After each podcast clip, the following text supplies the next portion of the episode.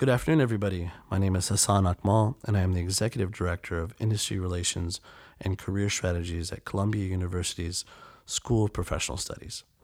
I'm the host of our new Behind the Scenes podcast series, which consists of a number of interviews with professionals discussing provocative career related topics to set the stage for our students.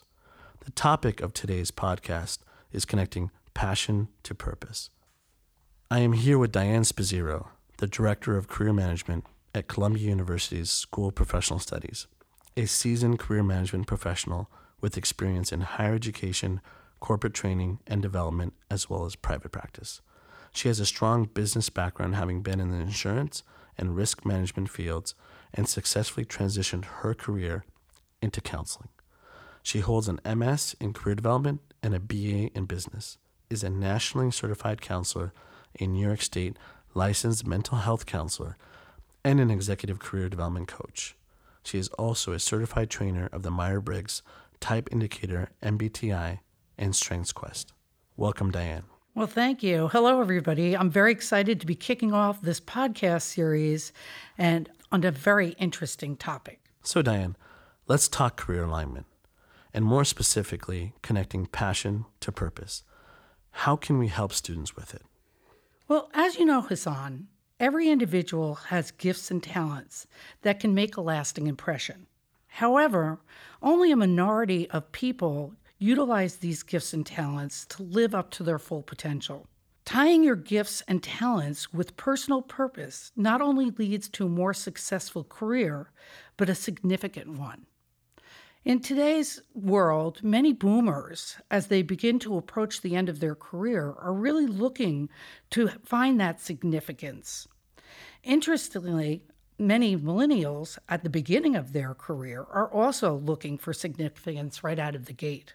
As leaders, helping others find their passions and help them to have significance at work are becoming a bigger part of our jobs. And as millennials continue to make up the increasing part of our workforce, this trend will only become more important. Having said that, I know that this philosophy has changed the approach to career services. Can you talk a little bit about that? Absolutely. Well, you said it. It's about finding your sweet spot. The field of career services, as you know very well, Diane, is rapidly evolving with a greater focus on meaningful work and purpose.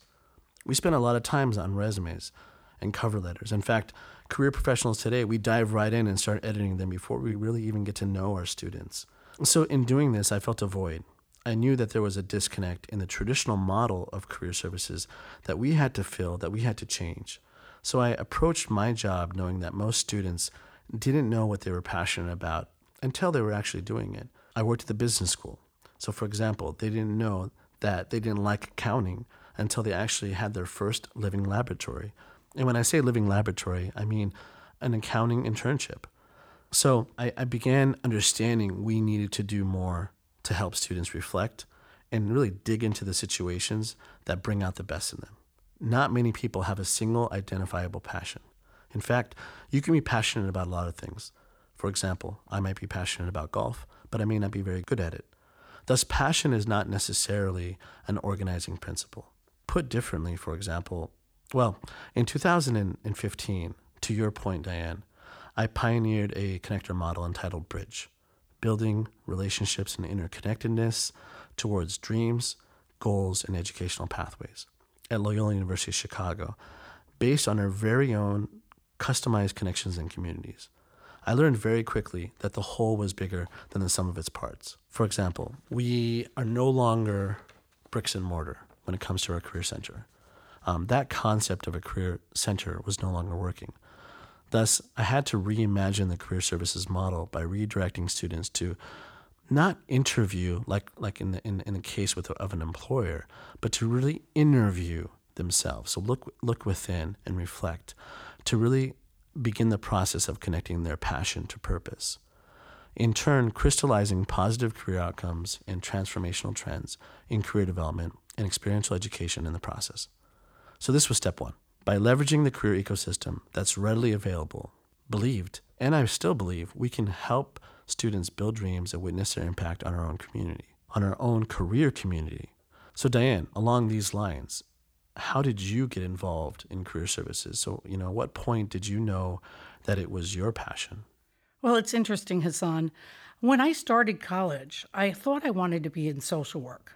My first field experience, though, was helping people in a pre release program in a maximum security prison, Sing Sing. That scared me to death. And I ran as far away from social work and ended up graduating with a bachelor's in business. Wow. I worked in the field for you know risk management and insurance for many years, but I knew I never really had a passion. So as you mentioned, I really decided to step back and do that interviewing and assess my job. And I realized that there was one area that I really enjoyed and was very good at, and that was training and development. So I decided to explore, and I ended up moving into the training and development area and thrived. I found myself looking for as many opportunities to learn and practice presenting, motivating, and counseling others. In hindsight, social work probably would have been a better field than business for me right out the gate. And that being said, I really wanted to be able to help others in not spending time in a field that really was not going to be their passion.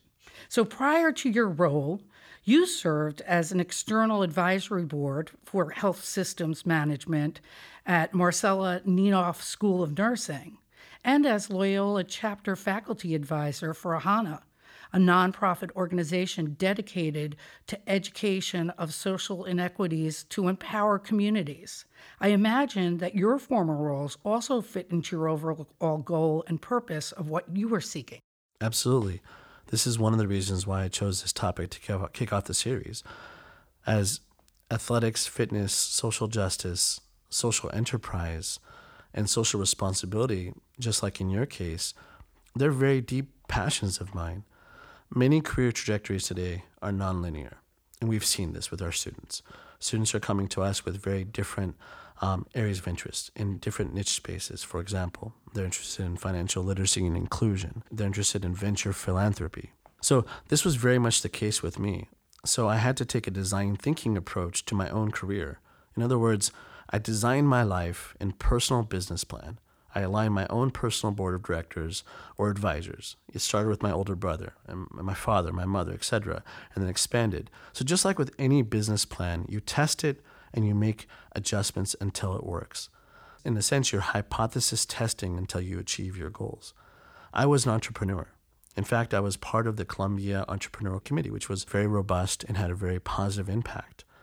I soon became a chief executive officer for a public benefit charity for displaced persons and health, right out of the track, of the forced migration track, while doing my master's in public health at Mailman School of Public Health. So it was directly aligned with that program, and I was also competing a five year contract as an international right to play athlete ambassador to the United States, which involved a series of international ambassador trainings hosted in Toronto and Montreal and New York, in fact, even at Columbia University for this select group, which included people like Tiger Woods and Wayne Gretzky. So it was during these roles that I actually discovered my passion. It was actually nothing very complicated. It was actually something quite simple. It was motivating people. So that brings us to today. So now, when I think of building a career, I no longer think about landing one or two jobs. It's easy to find a job, right? Passion is the difference between finding a job and finding a career. So it's about looking at your career path as a 30 to 40 year career runway, or even much longer. What do you want to be remembered for? What legacy do you want to leave behind? And what change or impact do you want to inspire? How can you find your true ambition? So, how can you find yourself in your own element? What is that element? For example, Diane, with you, what do you tell students when it comes to your work? I think it's really interesting that you bring up the idea of that 30 to 40 year track, Hassan. You know, actually, two thirds of our life is spent at work. So we need to make sure that we have some passion. We can all make money, we can all have jobs, as you mentioned. But I truly believe people thrive in work when they're in their element, doing what they love to do and what they're really good at. And it's really that intersection, that sweet spot. As you said, you might like golf, but you're not good at it. That being the case, you're never going to actually hit that sweet spot of intersection passion with your uh, skills. So I think that brings us to a very positive flow if we have those connections. I know that I'm most in my element when I'm facilitating a dynamic, uh, engaging career development program, which helps my participants to gain insight on how they can move forward. As you said, motivation and passion of helping others is really where I am too. I've developed and facilitated numerous career training programs for individuals in diverse groups and continually look for new ways to improve my skill set. Yeah, and I've seen you in action, Diane, especially with the with the DISC survey workshop, and that was very popular in orientation this year. Yeah, I couldn't agree more. I mean, as a kid, uh, I wrote poetry, and I was very competitive, winning a couple competitions. But you know, I definitely didn't think it was something that I was best at, but it was something that I was very passionate about. And little did I know that that passion I would later sort of reverse engineer from it. Um, and now I'm a writer. Um, I'm writing a book that teaches individuals to to capture the importance of vision, personal branding, and multi-layered social media, and really focusing on their transferable skills and core competencies. So in it, I write about the elements of passion and purpose as not only the, the keys to maximizing careers, but they are the gates to growing life's fulfillment. It's a book about social responsibility and purpose. In 2005, while I was doing my, my practicum on the Afghanistan border with Kandahar, I was mugged and I was almost kidnapped. It's about how some of those experiences helped shape the direction of my life. Many students have a plan when it comes to their careers. You know this, right? Then life hits you. So it's important to, to, to create opportunities that didn't exist before that surface from those very same events. Wow, what an amazing story. The inspiration here for me is that you did not let this experience hold you back, but rather grew from it and took an opportunity to grow and develop your passion. Happenstance is a big part of our career and our career success, being able to take the advice and do uh, you know what you want to with that experience and having flexibility. So what advice do you have for students to enable them to find their purpose? You must take calculated risks. We talk a lot about entrepreneurship but i encourage students to think about intrapreneurship. An intrapreneur is someone within an organization that takes risks in an effort to solve a given problem so money is not their measurement when you speak about an intriguing idea to an entrepreneur, the idea never leaves them. They are curious problem solvers, something employers are looking for. They also know how to pivot or change course. They aren't afraid. In fact, fast failure is a discipline that many successful entrepreneurs leverage to bounce back and be successful. Going back to that personal business plan, they go at it again, a third, a fourth, or fifth time until they are successful. So it's the passion that drives them, the tenacity. Along those lines, and to kind of build on that, taking advantage of the resources that are readily available, right? It's a tough economy. It's not easy to find a job, right? It's not easy to, to, to really explore your passion all the way through. So, and, and students we're finding need help with that process. So, attending our new program that we're launching to help students with this same process. It's a two part series entitled you matter.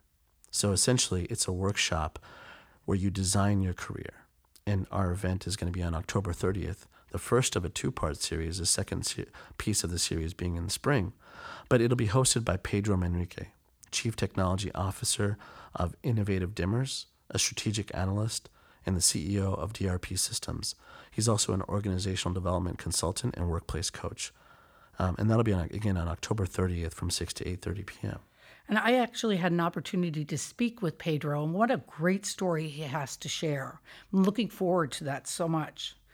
There are so many common traits that you see with people who have successfully connected passion to purpose. And I love the idea of, you know, quick failure and being able to get up and move forward. Can you speak a little more towards that?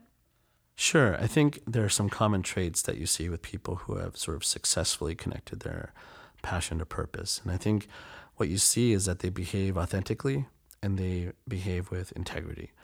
They also have confidence and they also have humility, right? Something that's very important when it comes to leadership. They reverse engineer from their passion and look for situations that bring out the best in them. So the question is, how do we set the stage for students to get there? So they attend, let's say they attend the, the You Matter series, part one in the fall, part two in the spring.